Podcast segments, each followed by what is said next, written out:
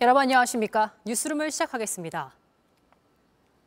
서울 신림동 공원에서 사건을 벌인 피의자 최윤종이 구속됐습니다. 저희 JTBC는 어제 오후 사건의 피해자가 끝내 숨지고 최윤종이 밤사이 구속된 데다 강력범죄 예방 효과 등을 고려해서 피의자 30살 최윤종의 이름을 공개합니다. 어제 결국 세상을 등진 피해자는 초등학교 교사로 방학임에도 출근을 하다 끔찍한 사건의 희생자가 됐습니다. 첫 소식 여도현 기자입니다. 강간 상해 혐의로 최윤종의 구속 필요성을 심사한 법원은 피해자의 사망까지 감안해 범죄의 중대성이 크다며 구속영장을 발부했습니다. 경찰도 최윤종에 대한 혐의를 강간 살인으로 변경했습니다. 성폭행을 하려다 사망까지 이르게 한 게 아니라 미리 구매한 범행 도구로 의식을 잃을 정도로 폭행한 만큼 애초에 살인 의도가 있었다고 보는 겁니다. 상해 고의였는데 우연히 살인까지 된 게 아니라 처음부터 그 정도로 폭행을 심하게 했으니까 이틀적이라도 살인의 고의가 있다고 본 거고 구호 조치 안 하고 피 많이 흘리고 있는데 가버리는 것도 부작위에 의한 살인죄도일 것 같아요. 최소 징역 10년 이상에서 최대 무기징역까지 가능한 강간 상해와 달리 강간 살인죄가 인정된다면 최윤종은 최소 무기징역, 최대 사형까지 처벌받게 됩니다.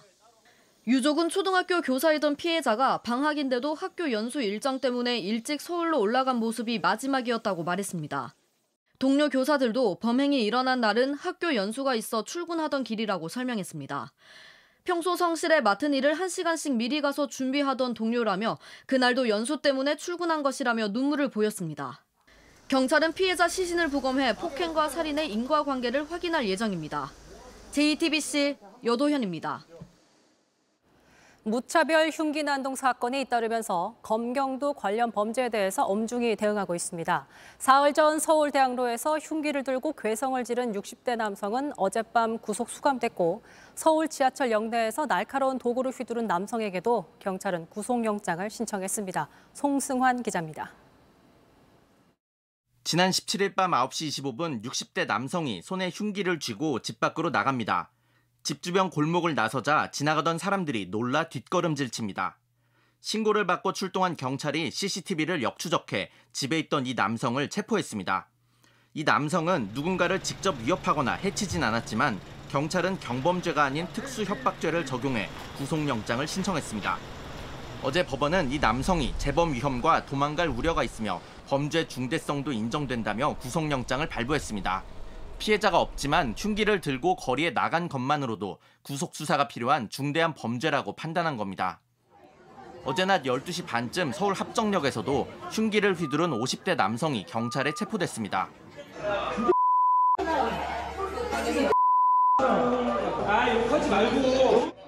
이 남성은 열쇠고리에 달린 날카로운 도구를 손에 쥐고 승객을 때려 20대 남성 2명을 다치게 했습니다. 경찰 조사에서는 열차 내 여러 사람이 공격해서 방어 차원에서 휘둘렀다고 진술했습니다. 경찰은 이 남성이 과거 조현병으로 치료받은 이력이 있는데 2019년 이후에 치료가 중단됐다고 밝혔습니다. 경찰은 오늘 이 남성에게 특수상해 혐의를 적용해 구속영장을 신청했습니다. JTBC 송승환입니다. 지난주 철근이 빠진 LH 아파트가 공개된 뒤에도 LH의 설계 감리 입찰을 또 전관업체들이 싹쓸이했다는 소식을 전해드렸습니다. LH가 오늘 해당 업체들의 계약을 모두 취소한다고 밝혔지만 시민들의 불안은 여전합니다. 정아람 기자입니다. 대대적인 변화가 불가피하고 이제 더 이상 이것을 미룰 수 없는 시점이라는 저희들의 분명한 입장의 표명이 있었음에도 불구하고 그대로 전관이 취업해 있는 업체들이 통과가 되는 그런 일들이 있게 되었습니다. 지난달 31일 철근 빠진 LH 아파트 명단이 공개된 뒤에도 LH 전관업체가 LH에서 따낸 일감은 모두 11건, 648억 원 규모입니다. LH는 해당 용역을 취소하겠다고 밝혔습니다. 정관 재직이 확인된 용역, 좀 전 보고드린 설계 공모 10건, 그리고 감리 용역 1건은 심사 선정을 취소할 계획입니다. 입찰이나 심사가 진행 중인 용역 23건도 전면 중단하기로 했습니다. 앞으로 용역업체를 뽑을 때는 퇴직자 명단을 반드시 제출하도록 하고 전관이 없는 업체는 가점을 주는 방안도 시행한다고 밝혔습니다. 하지만 시민들 불만은 여전합니다. 그러니까 신뢰감은 아예 그냥 바닥으로 떨어졌다고 보면 되죠. 아무리 그 공사에서 이렇게 하는 사업이라고 해도 오히려 더 튼튼하게 잘 줘야죠. 이게 사실 불감증이라고 봐요. 왜냐면 아니란 생각을 했다가 사고가 나는 거잖아요. 철근 빠진 아파트 입주 예정자들의 계약 해지도 늘고 있습니다. 지난달 31일부터 이달 17일까지 철근 누락단지 20곳에서 계약 해지 신청이 47건 접수됐습니다. LH는 철근 누락 문제가 제기된 아파트 입주민과 입주 예정자에 대해 보상 방안을 검토하고 있다고 밝혔습니다. JTBC 정아람입니다. 세계 잼버리 대회의 문제는 더위와 위생뿐만이 아니라 의료진도 턱없이 부족했던 겁니다. 그런데 불과 대회 개최를 두 달 앞두고도 필요 인력이 60%밖에 확보하지 못했을 뿐만 아니라 제대로 된 논의 없이 지원 인력이 올 거라는 희망 섞인 얘기로 회의를 끝냈습니다. 김한수 기자가 취재했습니다. 잼버리 조직위원회가 만든 회의 문건입니다. 대회를 불과 두 달 앞뒀을 때입니다. 필요한 의료 인력이 182명이라고 돼 있습니다. 이 가운데 확보된 건 110명, 60%라고 적혀 있습니다. 이보다 한 달 전에 만들어진 문건에는 필요 인력을 109명으로 잡았습니다. 한 달 만에 73명이 늘어난 겁니다. 의료진이 얼마나 필요할지 제대로 된 예측도 확보도 안 된 겁니다. 비슷한 시기에 있었던 회의에선 침수 대책 책임을 서로 떠넘기느라 의료 문제는 달랑 1분만 얘기했습니다. 확보한 의료진 숫자와 목표치를 단순 보고하는 수준이었습니다. 장관님, 이제 최소 인력은 한 뭐 140명 정도 하는데 여러 가지 교대라든가 뭐 사고를 어, 사고 인력 감안해서 130%를 잡아서 현재 한 72명 정도가 부족한데 그리곤 대책 대신 희망 섞인 얘기를 내놓습니다. 해외에서 오는 의료 인력과 국내 이런 지원 인력을 합하면 어, 당초 우려했던 그런 상황은 많이 해소될 것으로 전망을 하고 있습니다. 보고를 받은 김현숙 장관도 아무 지시 없이 다른 주제로 넘어갔습니다. 네, 그다음에 좀 전에 제가 전북도에 추가 이렇게 잼버리 대회가 시작됐고 하루 만에 의료진 9명이 급하게 투입됐지만 쏟아지는 환자들을 제때 치료하긴 역부족이었습니다. JTBC 김한수입니다. 한미연합 군사연습을 앞두고 북한의 해킹 조직인 김숙희가 잇따라 사이버 공격을 시도한 정황이 포착됐습니다. 연말정산을 위장한 메일에 악성 코드를 심어 한미연합 연습 전투 모의실 직원들에게 뿌린 겁니다. 정재윤 기자입니다. 한미 연합연습 전투 모의실에 파견된 월게임 운영업체 직원이 올 2월 담당 세무법인으로부터 받은 이메일입니다. 연말정산 자료를 정리하던 중 오류가 생겼다며 이메일에 첨부된 파일을 다운로드하라고 돼 있습니다. 또 다른 이메일엔 염두라는 표현이 북한식 어휘인 염두로 쓰여 있습니다. 경찰청은 북한 해킹 조직인 김숙희가 보낸 악성 이메일로 파악했습니다. 김숙희는 지난해 4월부터 올 2월까지 한미 연합연습에 파견된 국내 월게임 운용업체 악성 이메일을 지속적으로 발송한 걸로 드러났습니다. 이 같은 메일을 수신한 직원들은 미국 국방 전산망에서 악성 첨부 문서를 실행하려고 했습니다. 하지만 보안 시스템에 가로막혀 정보는 탈취되지 않은 걸로 파악됐습니다. 경찰과 미군 수사기관은 해당 공격에 사용된 IP가 지난 2014년 김숙희가 한국 수력 원자력을 해킹해 원전 도면을 탈취했을 당시 사용한 IP와 같다는 사실도 확인했습니다. 지난 7월엔 미 육군 인사처를 사칭한 이메일이 주한미군 한국인 근무자들에게 발송된 사실도 추가로 드러났습니다. 내일부터 시작되는 한미연합 군사연습, 을지자유의 방패를 앞두고 북한의 사이버 공격이 더 거세지고 있는 겁니다. 경찰은 미군 수사기관과 공조 수사를 진행 중입니다. JTBC 정재윤입니다. 만 10살에 서울과학고에 입학했던 백강현 군이 1년도 안 돼 학교를 자퇴한 것으로 알려졌습니다. 그 이후로 백 군의 아버지는 심각한 학교 폭력 때문이었다며 주변 학부모들에게 모멸적인 메일도 받았다고 주장하고 있습니다. 류정화 기자가 보도합니다. 한 방송사의 영재 발굴 프로그램에 출연했던 2012년생 올해 만 10살인 백강현 군. 3년 만에 초등학교를 졸업하고 중학교에 입학한 지 1년 만인 올해 초 서울과학고에 조기 입학했습니다. 학급 부회장에 당선될 정도로 학교 생활에 잘 적응하는 것으로 보였지만 지난 18일 돌연 자퇴했다는 사실을 알렸습니다. 자신의 유튜브 채널을 통해 문제를 푸는 기계가 돼가는 자신을 보게 됐다며 같은 반 형 누나들에겐 귀염둥이 백강현이가 이제 떠난다고 아쉬움을 전했습니다. 그런데 하루 만에 아버지 백모 씨가 어린 강현군이 감당하기 힘든 놀림과 비인간적인 학교 폭력을 겪었다고 폭로했습니다. 팀 과제를 할 때 같은 조가 되면 면박을 주거나 하루 종일 강현이에게 말 걸지 않기 등으로 지난 몇 달 동안 강현군이 지옥 같은 나날을 보냈다고 썼습니다. 학폭위와 경찰 고발 직전까지 갔지만 학교 측의 배려나 지원은 없었다고 주장했습니다. 자퇴 후 같은 학교 선배 학부모에게 받았다는 메일도 추가로 공개했습니다. 시험도 안 보고 입학했다. 학교 이미지 실추시키는 거짓말 하지 말라 등 사실과 다른 내용으로 모욕감을 느꼈다고 밝혔습니다. 백군의 부모는 해당 메일을 경찰에 고발하고 구체적인 학폭 내용을 추가로 폭로하겠다고 예고했습니다. JTBC 류정화입니다. 요즘 K, K-팝 아이돌 문화는 한국 문화 전체를 선도하고 있다고 해도 과언이 아닙니다. 최근엔 아이돌 관련 상품을 판매하는 팝업 스토어가 크게 인기를 끌고 있는데요. 정재우 기자가 직접 찾아가 봤습니다. 골목을 꺾어 돌아가도 우산을 쓴 사람들의 대기줄이 이어집니다. 아이돌과 관련된 캐릭터 상품을 판매하는 팝업 스토어를 기다리는 사람들입니다.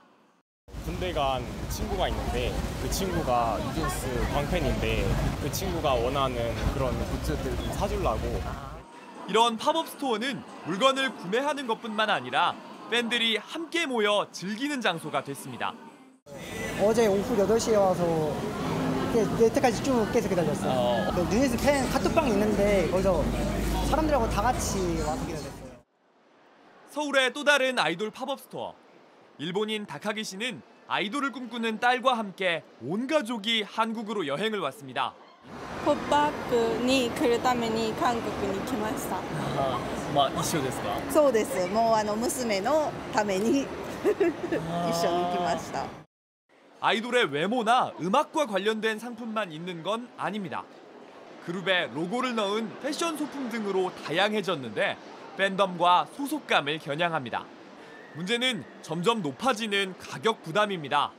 10대에서 20대 여성들이 주요 팬층이다 보니까 부담스럽다는 느낌은 팬덤 안에서도 되게 공공연하게 있는 것 같고 한정품에 대한 높은 인기로 물건을 비싼 값에 되파는 일도 늘어나고 있습니다.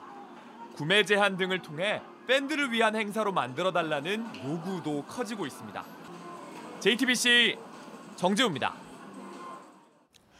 인기 한정판 제품을 사고 파는 거래가 활발해지면서 리셀 시장이 연간 1조 원을 넘어설 정도로 커졌습니다.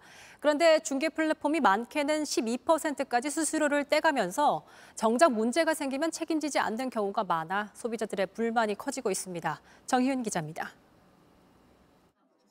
20대 남성 김모 씨는 최근 한 리셀 플랫폼을 통해 25만 원짜리 한정판 바지를 샀습니다. 플랫폼은 문제가 없는 제품이란 걸 확인해준 대가로 바지값의 3%를 중개 수수료로 떼어갔습니다. 막상 제품을 받아보니 사이즈가 맞지 않았고 다시 팔기 위해 플랫폼에 제품을 보냈습니다. 그런데 돌아온 답변은 불합격이었습니다. 바지에서 나프탈렌 냄새가 난다는 이유였습니다. 입어봤는데 어, 사이즈가 안 맞네? 다시 벗어놓고 여기 비닐팩 안에 넣어놓고 그대로 보관했던 거예요. 김 씨는 애초에 플랫폼에서 문제 있는 제품을 못 걸러냈다가 이제 와서 책임을 떠미는 게 아니냐고 지적합니다. 측에서 책임을 져야 되는데 책임을 안 지니까 항상 구매자들만 피해를 입는 거죠. 이처럼 리셀 플랫폼에 대한 소비자 민원은 최근 급증하고 있습니다. 한국소비자원이 규모가 큰 리셀 플랫폼 4개를 조사한 결과 이용자 5명 가운데 1명은 불만이 있다고 답했습니다. 최대 12%까지 중개 수수료를 받지만 정작 검수를 제대로 안 해준다는 불만이 가장 많았고 위약금 관련 민원도 적지 않았습니다. 문제 있는 물건을 팔거나 물건을 제때 안 보낸 판매자에게 매기는데 정작 피해를 본 구매자에겐 한 푼도 안 주고 플랫폼이 다 갖는다는 겁니다. 공정거래위원회 차원에서 리셀 플랫폼 약관에 부당한 조항이 없는지 들여봐야 한다는 지적이 나옵니다. JTBC 정희윤입니다. 한미일 정상회담을 마친 기시다 후미오 일본 총리가 오늘 후쿠시마 제1원전을 방문했습니다. 앞서 기시다 총리는 오염수 방류 시기를 판단해야 하는 최종 단계에 왔다고 말한 바 있는데요. 일본 언론에 따르면 이르면 다가오는 화요일 일본 정부가 오염수 방류 일정을 확정해 발표할 것으로 보입니다. 도쿄에서 김현예 특파원입니다.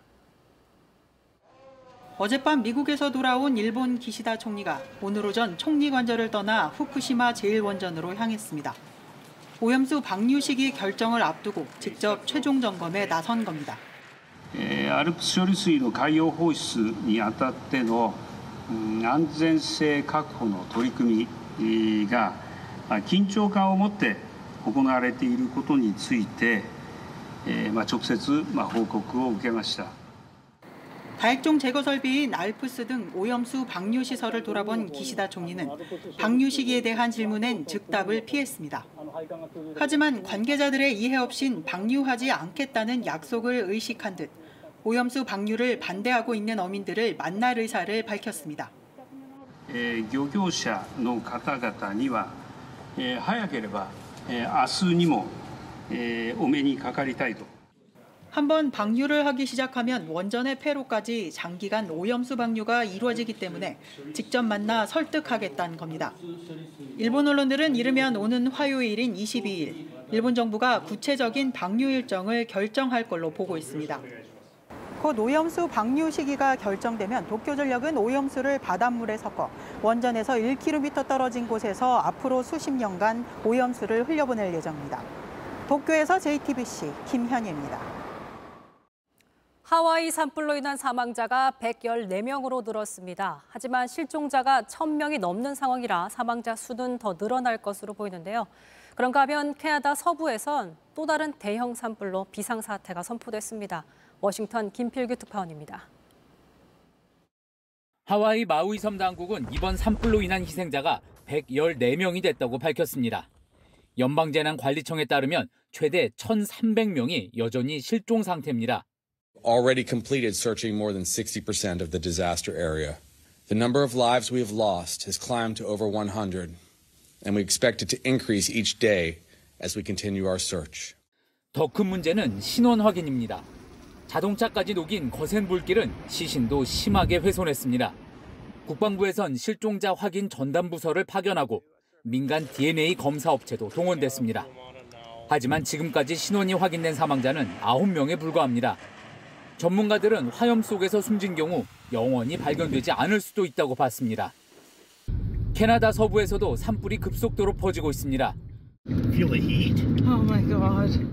이미 남한 면적보다 큰 14만 제곱킬로미터가 불에 탔고 불을 끄던 소방관 4명이 목숨을 잃었습니다. 브리티시 컬럼비아주는 비상사태를 선포했고 주민 3만 5천 명의 대피를 명령했습니다. I know it's difficult to be out. Um, and I know that because the majority of my staff, including me and my family, are also evacuated. So we're all in this together. 주 소방 당국은 심하게 건조한 데다 강풍까지 불고 있어 상황은 더 어려워질 거라고 봤습니다. 워싱턴에서 JTBC 김필기입니다.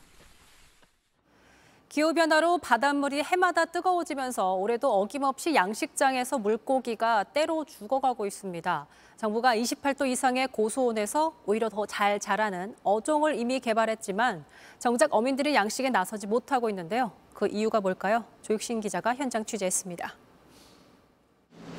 고수온 주의보가 내려진 여수 앞바다. 양식 어민은 혹시나 집단 폐사가 발생할까 속이 타들어갑니다. 수시로 산소를 공급해주고 먹이량도 줄였지만 떨어질 줄 모르는 바닷물 온도에 답답하기만 합니다. 지금 28.2도, 29도 가까이 올라가네요. 여론이 댓글이 거기 관리 잘해야 된다니까. 기후변화로 해마다 반복되는 고수온 걱정에 양식 어종을 바꿀까 고민도 했습니다. 실제로 지난해엔 대한 어종을 찾아 직접 키웠습니다. 한 달에 200g이 컸어요. 200g이 컸다 그러면은 엄청나게 수온이 좋고 폐사된 거는 천 마리에 한 마리 있었어. 정확하게. 국립수산과학원 남해수산연구소가 고수온 대응 어종으로 개발한 양식 바리들입니다. 아열대역에 서식하는 대왕바리와 기존의 남해안에 살고 있던 바리류를 교잡해 대왕 자바리와 대왕 북바리를 만들었습니다. 교자 발휘류드는 25도에서 32도 사이가 최적 사육 수온입니다. 28도 이상 고수온에서 되레 더 잘 자랍니다. 생장 속도도 빨라 5개월이면 출하가 가능합니다. 육상은 물론 해상 가두리에서도 성공적으로 양식 시험을 마쳤습니다. 더욱이 바리류는 우리나라에서 고급 어종으로 통합니다. 자바리는 제주 사투리로 다금바리로도 불립니다. 양식 어민 입장에선 욕심이 나는 어종입니다. 다만 문제는 높은 치어 가격입니다. 겁내 소득이 큰 걸로 생각하는데 치해비가 너무 비싸. 팔때 인건비 들어가지 사업비 들어가지고 뭐 별로 경쟁력이 없다고 말이지. 치어를 싸게 공급하려면 추가 연구가 필요하지만 3년의 개발 시한이 모두 끝난 상황입니다. 종자의 대량 생산 기술 개발이랄지 또한 육상 수조에서의 중간 양성 기술 아, 이러한 연구를 추가적으로 어, 보완해야 될 필요가 있다고. 이렇다 보니 어렵게 개발한 고수온 적합 어종들이 지금도 연구소 수조안만 맴돌고 있습니다. 어민들 사이에선 예산을 좀 더 투입해 빨라지는 고수온화에 대응해야 한다는 목소리가 큽니다. JTBC 조익신입니다. 손흥민의 토트넘이 3년 만에 메뉴를 2대 0으로 이겼습니다. 동료에게 완벽한 득점 기회를 만들어주는 헌신적인 경기를 펼치며 손흥민은 토트넘의 새 주장으로 팀의 첫 승리를 안겨줬습니다. 강희연 기자입니다. 토트넘 스타디움에서 열린 토트넘과 메뉴의 프리미어리그 2라운드. 토트넘은 전반전 여러 차례 만든 기회에도 득점을 올리진 못했습니다. 전반 30분 손흥민의 정확한 패스가 동료 선수에게 전달됐지만 두 번의 슈팅 모두 골키퍼의 선방에 막혔습니다. 전반 40분엔 한 차례 슈팅과 이어진 크로스 모두 골대를 맞고 튕겨나왔습니다. 결정적 기회는 후반전에 찾아왔습니다. 매서운 공격을 이어가던 토트넘은 후반 4분 선제골을 뽑아냈습니다. 골대로 달려가던 사르가 수비에 맞고 굴절된 공을 득점으로 연결시켰습니다. 이어서 후반 38분에 나온 메뉴의 자책골로 2대0 승리를 확정지었습니다. 토트넘이 손흥민 주장 체제로 꾸려진 뒤 얻은 첫 승리입니다. Credit to, to the players. They give everything from the start till the till the end. So almost like 100, 100 minutes. So it was a, it was an incredible performance, and yeah, very happy, happy, happy afternoon. 손흥민은 공격 포인트를 올리진 못했지만 이날 경기에서 총 4번의 기회 창출을 만들어내며 헌신적인 경기를 보여 찬사를 받았습니다. I thought, you know, the experienced guys today, Sonny, Madison, were, were outstanding in supporting that as well. 영국의 한 스포츠 매체도 왼쪽 측면에서 가진 모든 경험을 활용해 메뉴의 수비진을 끌어냈다며 손흥민을 치켜 세웠습니다. JTBC 강연입니다. 발 빠르고 수비를 잘하는 줄은 알았지만 이렇게 홈런까지 잘 칠 줄은 몰랐습니다. 미프로야구 샌디에이고의 김하성이 오늘 16번째 홈런을 쏘아 올렸습니다. 홈런 4개만 더 치면 아시아 출신 내야수로는 처음으로 20-20 클럽에 이름을 올리게 됩니다. 조보경 기자입니다. 팬들의 응원을 받으며 들어선 첫 타석.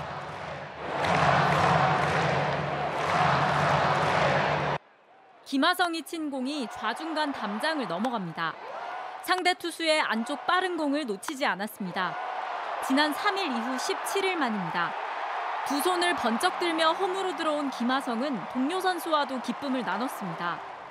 이미 도루 27개를 기록 중인 김하성은 앞으로 홈런 4개를 보태면 20-20 클럽에 가입합니다. 20-20 클럽은 장타력과 빠른 발을 상징하는 대표적인 기록입니다. 아시아 출신 메이저리거 중 20-20을 달성한 선수는 추신수와 오타니 쇼헤이 뿐입니다. 김하성이 20-20 클럽에 가입한다면 내야수로서는 아시아 최초입니다.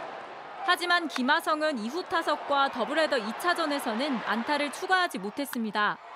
샌디에이고는 애리조나의 두 경기 모두 져 가을 야구 가능성이 낮아졌습니다. 발목 부상에서 돌아온 피츠버그의 배지환은 두 경기 연속 안타를 쳤습니다. 7회 투아웃 1, 2루에서 왼쪽 펜스 상단을 직접 때리는 2루타로 타점을 올렸습니다. 팀은 미네소타의 7대4 역전승을 거둬 연패를 끊었습니다. JTBC 조보경입니다.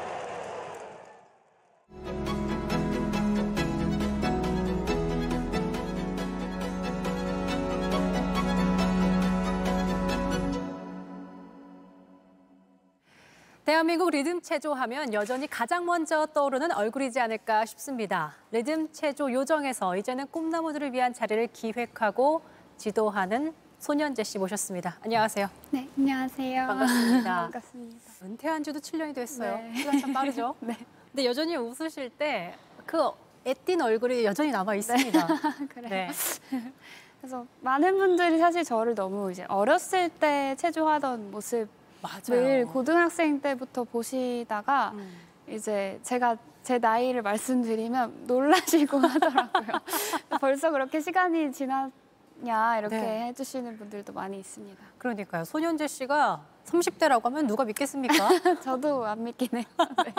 저는 사실 지금이 좋은 것 같아요. 지금이 더 네. 좋다. 아, 그 사이 또 변화가 선수에서 이제 지도자로 어린 후배들을 가르치고 싶다라고 했었는데 현재 그걸 정말 실현하고 있습니다. 저는 엘리트 선수들보다는 조금 더 대중화가 먼저 되고 좀 어린 친구들이 리듬 체조를 많이 접해야 좋은 선수들이 나온다고 생각을 하고 있어서 리듬 체조를 이제 처음 하는 친구들과 함께 하다 보니까 아이들에 대해서도 되게 많이 배우고 어, 지금은 같이 친한 선생님, 막 이렇게 편한 선생님처럼 재밌게 하고 있습니다. 아이들을 가르치고 있을 때 본인의 어린 시절도 막 떠오르지 않습니까? 어, 내가 그랬던가 이런 생각도 조금 하게 되고 그 조그만한 팔다리로 체조를 하는 모습을 볼 때 너무 귀엽고 좀 기특하고 그런 생각이 좀 듭니다. 손현주 씨도 그 어린 나이에 귀여운 팔다리로 체조를 시작했잖아요. 저도 다섯 살때 네. 시작했습니다. 선수할 때랑 지도자로서 가르칠 때 어때요? 많이 다른가요? 선수가 나은 것 같고요. 아, 선수가 낫습니까? 물론 몸은 힘들지만 네. 저도 사실 지금 한 5년 정도 네. 되었는데 이제는 조금 적응이 되었지만 이제 지도하는 것과 내가 운동하는 것은 좀 많이 다르다는 생각을 했고 어. 그 과정에서 저도 같이 많이 성장을 한 것 같습니다. 리듬 체조 꿈나무 육성을 위해서 매년 직접 국제 대회도 개최하고 있는 것으로 알고 있습니다. 어, 보니까 후배들의 미래를 보고 어, 대회를 개최하는 거라서 수익은 나지 않는다. 네. 그 쉽지 않을 것 같은데 어떻게 그렇게? 사실 나가는 제가? 선수 시절에 음. 국제 대회들을 참가를 하면서 멋진 유럽 선수들이 하는 걸 보고 좀 이렇게 작아지고 했던 음. 경험이 있었는데 계속 반복하고 그 친구들과 계속 경쟁을 하고 대회를 출전을 하다 보니까 아무렇지 않은 것이 되더라고요. 그래서 우리나라 선수들도 어렸을 때부터 그런 큰 대회 경험을 좀 많이 하다 보면 좀 좋은 성과로 이루어지지 않을까라는 생각에 이제 대회를 처음 열게 되었고요. 올해 이제 다섯 번째 대회 맞습니까? 네. 어, 리듬 체조에 대해서 느껴지는 변화, 성과 같은 것들이 좀 있을까요? 요즘에는 기본으로 대회를 하면 200명에서 300명은 그냥 모일 정도로 취미로 하는 친구들이 많아져서 확실히 좀 리듬 체조가 대중화가 됐구나. 그리고 이제 리- 제가 시작한 대회를 기점으로 국내 대회가 많아져서 아이들이 좀 경험할 수 있는 기회가 많아진 것 같아서 뿌듯하게 생각하고 있습니다. 아, 뿌듯하게 생각할 수 있는 부분인 것 같습니다, 정말. 대회에 참가한 친구들이 나중에 올림픽에 나가면 신기할 것 같다. 어, 제 꿈이기도 하고요. 이렇게 대회를 꾸준히 하는 이유이기도 한데 이 대회에서 좋은 기억을 가지고 있는 선수가 나중에 이제 국가대표가 되어서 올림픽 무대에 나가는 모습을 볼 수 있으면 너무 행복할 것 같습니다. 나가서 이제 아 저희 코치님 애써주신 손현재 코치님 감사드립니다. 그럼 되게 뿌듯하지 않을까? 네, 코치라는 부분은 사실 너무 어렵지만 그런 기회를 좀 간접적이라도 줄 수 있는 사람이 될 수 있다면 네, 그걸로 너무 뿌듯할 것 같습니다. 그걸로 만족하십니까? 네. 코치는 너무 부담스럽고요. 아 부담스럽습니까? 네. 아 조금 도움을 주었던 네. 선생님 정도? 네. 그렇군요. 그리고 눈길 가는 부분이 어, 선수 시절부터 꾸준히 기부를 해왔지만 최근에 어린이병원에 기부를 하셨습니다. 특별한 이유가 있다라고 살짝 들었습니다. 네. 이제 친구들을 가르치면서 조금 더 관심이 가게 됐고 그리고 개인적으로는 제가 또 아이를 가지게 돼서 네. 좀더 관심이 생기고 의미 있는 일이라고 생각을 해서 앞으로도 꾸준히 이어나갈 네, 예정입니다. 이거 약간 단독 뉴스입니까? 네, 맞아요. 여러분 단독 뉴스입니다. 손현재 씨가 아이 같던 손현재 씨가 또 아이를 네. 가졌다는 네. 기분 좋은 소식이 들어와 있네요. 아, 축하드립니다. 아, 감사합니다. 네. 많은 분들이 이제 결혼한 걸로도 놀라셨는데 그러니까요. 네. 조금 많이 놀라시지 않을까라는 생각을 하는데 저는 너무 그 어느 때보다도 그래서 행복한 시간들을 보내고 있고요. 그러니까요. 네, 저도 앞으로도 조금 의미 있는 활동을 많이 하고 싶습니다. 만약에 본인같이 예쁜 딸이다. 네. 그럼 리듬 체조 권유하시겠습니까? 그래서 그 생각을 제가 좀 많이 아, 많이 하셨을 것. 해봤는데요. 네. 어, 개인적으로는 안 시키고 싶다라는 생각이 조금 그쵸. 들어요. 얼마나 네. 그 과정이 또 잘 하려면 그 가는 과정이 힘들 텐데 그걸 네. 제가 한 번 더 겪는 거라서 조금 뭐 이렇게 추천은 하고 싶지 않지만 뭐 하고 싶다고 하면 어쩔 수 없지 않을까요? 어, 네. 혹시도 모르잖아요. 뭔가 태동에서부터 뭔가 다른 움직임을 보인다면 그러지 않길 바라면서 너무 네. 힘들었기 때문에 네. 권하고 싶지는 않은 얼마나 예쁜 또 아이가 나올지 네. 네. 몸 관리 좀잘 네. 하시고요. 네. 지금도 기사를 찾아봐도 손현재 같은 선수가 되고 싶어요라는 네. 기사가 굉장히 많습니다. 네. 그 친구들에게 좀 가르치고 있는 친구들에게도 어떤 얘기를 좀 가장 많이 해주고 음. 해주고 싶은지. 선수로서 사실 잘 하려면 너무나 힘들 수밖에 없는 그런 과정들을 친구들이 겪고 있을 텐데 또 이렇게 멋진 대회에서 멋지게 성공하기 위해서 조금만 더 견뎌달라라는 말을 하고 싶습니다. 아, 조금만 더 견뎌 네. 달라. 어, 지금도 물론 지도자로서 많은 자를 기획하시고 또 양성을 하지만 손현재 씨의 또 개인적인 바람은 또 뭐가 있을까요? 계획들? 음, 저는 이런 대회나 또 리듬체조 대중화를 위해서 활동하는 부분들이 어려운 일이고 조금 오래 걸리는 일이라고 생각을 해서 저의 평생 숙제라고 생각을 하고 조금 길게 길게 오래오래 열심히 하고 싶습니다. 아까 했던 말이 본인에게 하는 말과 좀 맞닿아 있지 않을까 싶어요. 조금만 더 버티고 네. 대중화에 힘쓰자. 네, 아, 맞아요. 그렇군요. 오늘 기분 좋은 단독 소식 축하드리고 네. 앞으로의 활동 또 기대하고 지켜보겠습니다. 인터뷰 고맙습니다. 감사합니다.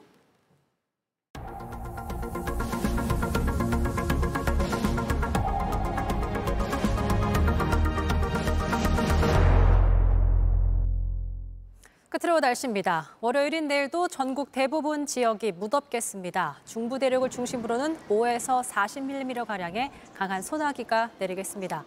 낮 최고 기온은 서울 31도, 대전, 광주 33도 등 오늘과 비슷하겠습니다. 뉴스룸이 준비한 소식은 여기까지입니다. 시청해주신 여러분 고맙습니다.